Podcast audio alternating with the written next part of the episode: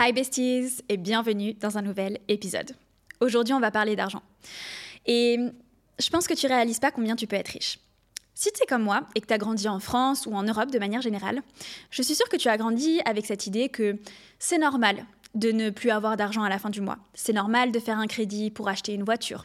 C'est normal de travailler toute sa vie et d'attendre la retraite. C'est normal d'être dépendant en fait d'un système. Je pense que toi comme moi, on a grandi avec cette idée que, eh bien, toute notre vie, on allait devoir travailler jusqu'à nos soixante ans, que c'était le gouvernement qui allait nous payer une retraite et que c'était comme ça. Et qu'il n'y avait pas trop d'autres options, il n'y avait pas d'autres choix. Et en fait, on a tellement été éduqués avec cette manière de penser qu'on n'imagine pas qu'il y a d'autres solutions. On n'imagine pas que, oui, on peut s'enrichir, on peut devenir indépendant financièrement, on peut investir et grâce à ça devenir millionnaire, on peut créer des business et grâce à ça devenir millionnaire. On a l'impression que notre seule option, c'est de trouver un taf, de faire ce taf toute notre vie, même si on change deux, trois fois de boîte, et puis arrivé soixante ans, bah, c'est là où on part à la retraite et on a un peu plus de temps pour nous. Mais sinon, avant ça, on a cinq semaines de vacances par an, on travaille quarante heures par semaine, en France c'est trente-cinq, en Suisse c'est quarante, et que c'est tout à fait normal, que c'est une vie normale comme ça. Sauf que c'est faux. Dans notre monde, il y a énormément de personnes qui ont réussi à devenir indépendants financièrement, qui ont réussi à devenir libres financièrement, qui n'ont plus besoin de travailler pour pouvoir subvenir à leurs besoins, subvenir aux besoins de leur famille, et cetera. Et il y a plein de personnes dans ces cas-là qui sont parties de rien et qui sont devenues millionnaires, multimillionnaires, voire milliardaires. Et c'est la preuve. Ces personnes sont la preuve que c'est possible et que c'est accessible à tous. Sauf qu'on a tellement été conditionnés qu'on a l'impression que c'est pas possible, que c'est juste réservé à certaines personnes ou peut-être certaines nationalités. On a souvent l'impression en France, oui, il y a le rêve américain, non mais c'est parce que c'est les Américains. Non, c'est pas parce que c'est les Américains qui peuvent devenir millionnaires. Tu peux devenir millionnaire même si t'es français. Je pense au patron d'L V M H, c'est une des plus grosses fortunes au monde. Il est pas américain. Il est français. Donc, c'est accessible à tous. Mais pour ça, en fait, déjà, il faut être éduqué financièrement et il faut y croire. Parce que si tu n'y crois pas, si tu as l'impression que c'est réservé à d'autres personnes, bah forcément, on va te mettre les opportunités devant toi, mais tu vas te dire non, non, non, c'est pas possible, ça n'existe pas, je ne vois pas, parce que tu ne veux pas y croire, tout simplement. Donc, je vous fais cet épisode aujourd'hui, déjà parce que je veux vous partager mon plan pour devenir millionnaire, mon plan pour m'enrichir, mon plan pour devenir indépendante financièrement. Qu'est-ce que je me suis dit il y a quelques années pour devenir indépendante financièrement? Pour vous remettre un peu de contexte, si vous voulez, moi j'ai eu vraiment un déclic quand je me suis mise à travailler. Donc avant ça, déjà, ma plus grosse frayeur, c'était de ne pas avoir d'argent, de ne pas pouvoir subvenir à mes besoins, euh, de me retrouver un jour au chômage. C'était ma plus grosse frayeur parce que bah, j'avais eu une partie de ma famille euh, qui avait vraiment, vraiment pas beaucoup d'argent. Et du coup, ça m'avait vraiment marquée. Donc j'étais là, jamais de ma vie, je vais vivre ça. Sauf qu'en fait, je pensais que la seule option pour moi, c'était bah, de trouver un taf, d'avoir un très bon taf dans une grande entreprise, euh, voilà, d'avoir mon salaire tous les mois, que c'était vraiment ma seule option. Et que les autres options, c'était beaucoup trop dangereux et que j'allais Et euh, peut-être du jour au lendemain, me retrouver dans une situation financière délicate, et cetera. Donc déjà, j'avais ça. Donc qu'est-ce que j'ai fait ? Bah, j'ai suivi le chemin que tout le monde fait. J'ai fait une grande école de commerce, j'ai fait H E C. Moi, c'était H E C ou rien. Je voulais vraiment le meilleur. Après, ce que j'ai fait, c'est que j'ai été embauchée dans une grosse entreprise américaine parce que j'étais là en mode, les Américains, c'est les meilleurs, je vais me faire former, et cetera. Alors, je vous dis pas que c'était facile de trouver un emploi à l'époque, mais bref. Moi, ce que je voulais, c'était vraiment le top, le top, le top. Bref, je trouve mon emploi, je gagne bien ma vie, et cetera. Et là, les premiers mois où j'étais du coup employée, je me rends compte qu'en fait, euh, c'est pas si stable que ça d'être employée. Pourquoi ? Parce que je me rends compte qu'en fait, les gens se faisaient virer hyper euh, facilement, hyper rapidement. Pour vous donner une idée, donc en quatre ans donc, dans cette boîte, j'ai eu quatre managers différents parce qu'ils se sont fait virer à chaque fois. Mon boss aussi, qui était le V P Finance, après s'est fait virer genre six mois avant qu'il y ait eu le licenciement économique dont j'ai fait partie. Bref. Les trois premiers mois où j'étais là, je vois une personne, ça faisait quinze ans qu'elle était dans l'entreprise.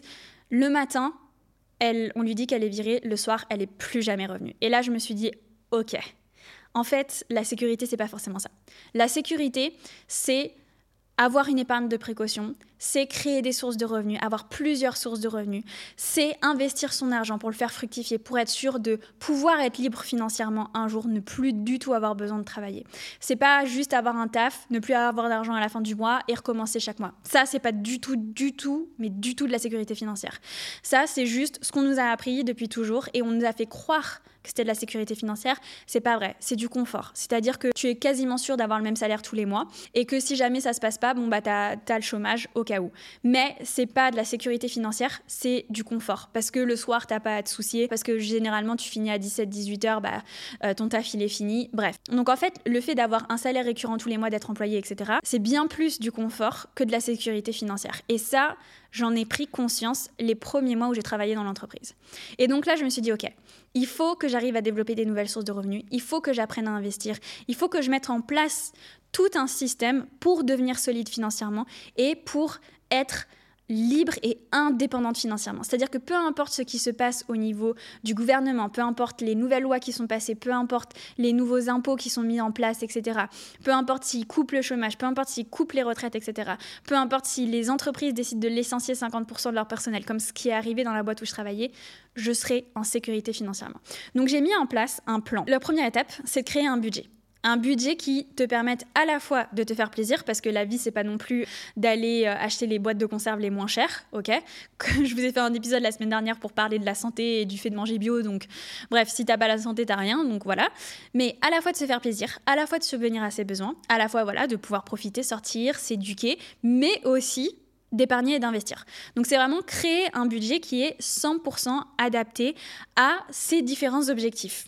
Donc ça, ça a été ma première étape. D'ailleurs, j'en profite pour vous annoncer que j'ai décidé de prolonger les réductions sur mes formations jusqu'à dimanche prochain, donc je rajoute une semaine, tout simplement parce que je sais que j'ai eu plusieurs messages qui me disaient que vous receviez votre salaire plus au début du mois qu'à la fin du mois et que vous vouliez en profiter, donc je me suis dit que bah, j'allais la, la prolonger d'une semaine. Alors, ce ne sera pas à prolonger plus, donc c'est vraiment jusqu'à dimanche prochain. Vous avez les réductions sur la formation WeInvest pour apprendre à investir en bourse, sur la formation Moneymaker pour apprendre à créer votre budget, et Et puis il y a la formation We Mind pour apprendre à développer un mindset de l'abondance et adopter un esprit de millionnaire. Bref, on passe à la seconde étape de mon plan. La seconde étape, c'était de me mettre à investir des petites sommes. Donc en fait, je me suis mise à investir régulièrement tous les mois, que ce soit dans mon compte titre, que ce soit dans mon assurance vie, tout simplement pour commencer à faire fructifier mon argent. Parce que certes, je, pour l'instant, je n'utilise pas mes investissements, je les fais fructifier parce que mon objectif, c'est d'ici dix à quinze ans de pouvoir les utiliser. Donc si je commence à utiliser mes investissements maintenant, même s'ils me rapportent de l'argent, bah en fait, je ne vais pas tirer le maximum de mes investissements. Donc je me suis dit, je commence dès maintenant parce que aussi plus tu commences tôt, plus tu as des retours sur investissement. Donc je me suis mise à voilà, commencer à investir des petites sommes tous les mois. Ensuite, mon étape numéro trois, c'était qu'il fallait que je crée d'autres sources de revenus. Donc à ce moment-là, j'avais déjà mon budget, j'investissais déjà régulièrement tous les mois et je me suis dit, il faut à tout prix que j'ai une autre source de revenus parce que en fait, si bah, ça s'arrête du jour au lendemain, mon, mon job, même si par exemple il y a le chômage, bah en fait le chômage c'est cinquante-sept pour cent de ce que tu gagnes, donc en fait tu perds énormément de pouvoir d'achat de toute manière, même si on a le chômage. Donc c'est là où je me suis intéressée à euh, Amazon, Amazon F B A notamment, où j'ai commencé en fait à apprendre à créer un business, apprendre à créer mon site internet, apprendre à créer une marque, et cetera.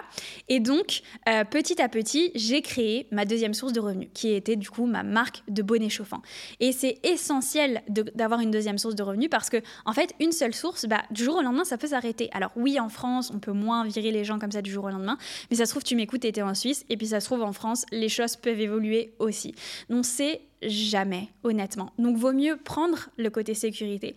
Vaut mieux te donner toutes les chances d'être indépendant financièrement, d'être libre financièrement, de pouvoir vivre la meilleure des vies, et cetera. Plutôt que de se dire, ok, bon, on verra bien. Et au pire, euh, j'ai plus d'argent, j'ai plus de pouvoir d'achat, je peux plus rien faire. Enfin, je veux dire, l'option, elle est pas ouf, ouf. Donc, ce que j'ai fait, c'est que j'ai créé ma marque de bonnets chauffants. Ça m'a mis à peu près six mois vraiment pour euh, tout mettre en place et le temps de recevoir les bonnets, trouver un, un quelqu'un qui allait les produire, et cetera. Et euh, bah, une fois que j'avais mis tout ça en place, bon, c'était pendant le Covid, donc ça a mis un petit peu de temps pour les recevoir. Mais une fois que je les ai reçus, j'ai commencé à, à vendre mes bonnets et ça a super bien marché. Dès le premier mois, euh, j'ai vendu plus de cinq cents bonnets, donc c'était un vrai succès. Et là, j'avais pu créer vraiment une deuxième source de revenus. Et donc là, on arrive à mon étape quatre du plan, c'est qu'est-ce qu'on fait avec cette seconde source de revenus ? Parce que je pourrais me dire, ok, je gagne bien ma vie, j'ai mon salaire, j'ai mon autre source de revenus, faisons-nous plaisir, partons en vacances, et cetera. Pas vraiment. En fait, ce que j'ai fait, c'est que j'ai pris dix pour cent pour me faire plaisir, pour me faire kiffer. Moi, personnellement, ce qui me fait kiffer, c'est le voyage. Toi, ça peut être autre chose, j'en sais rien, un sac, euh, bref, peu importe. J'ai pris ces dix pour cent pour me faire plaisir. Tout le reste, tu le prends, tu le réinvestis. Soit pour créer un autre business, soit pour continuer à investir encore plus en bourse. Voilà, peu importe, mais il faut le réinvestir. Donc, soit réinvestir business, soit réinvestir en bourse. Ça peut être aussi en immobilier. Moi, je ne suis pas hyper fan de l'immobilier pour plein de raisons. Je pense que je vous ferai un épisode euh, à ce sujet-là. En tout cas, je trouve que comme premier investissement, ce n'est pas du tout avantageux. Ça prend bien trop de temps et les retours sur investissement ne sont pas top top.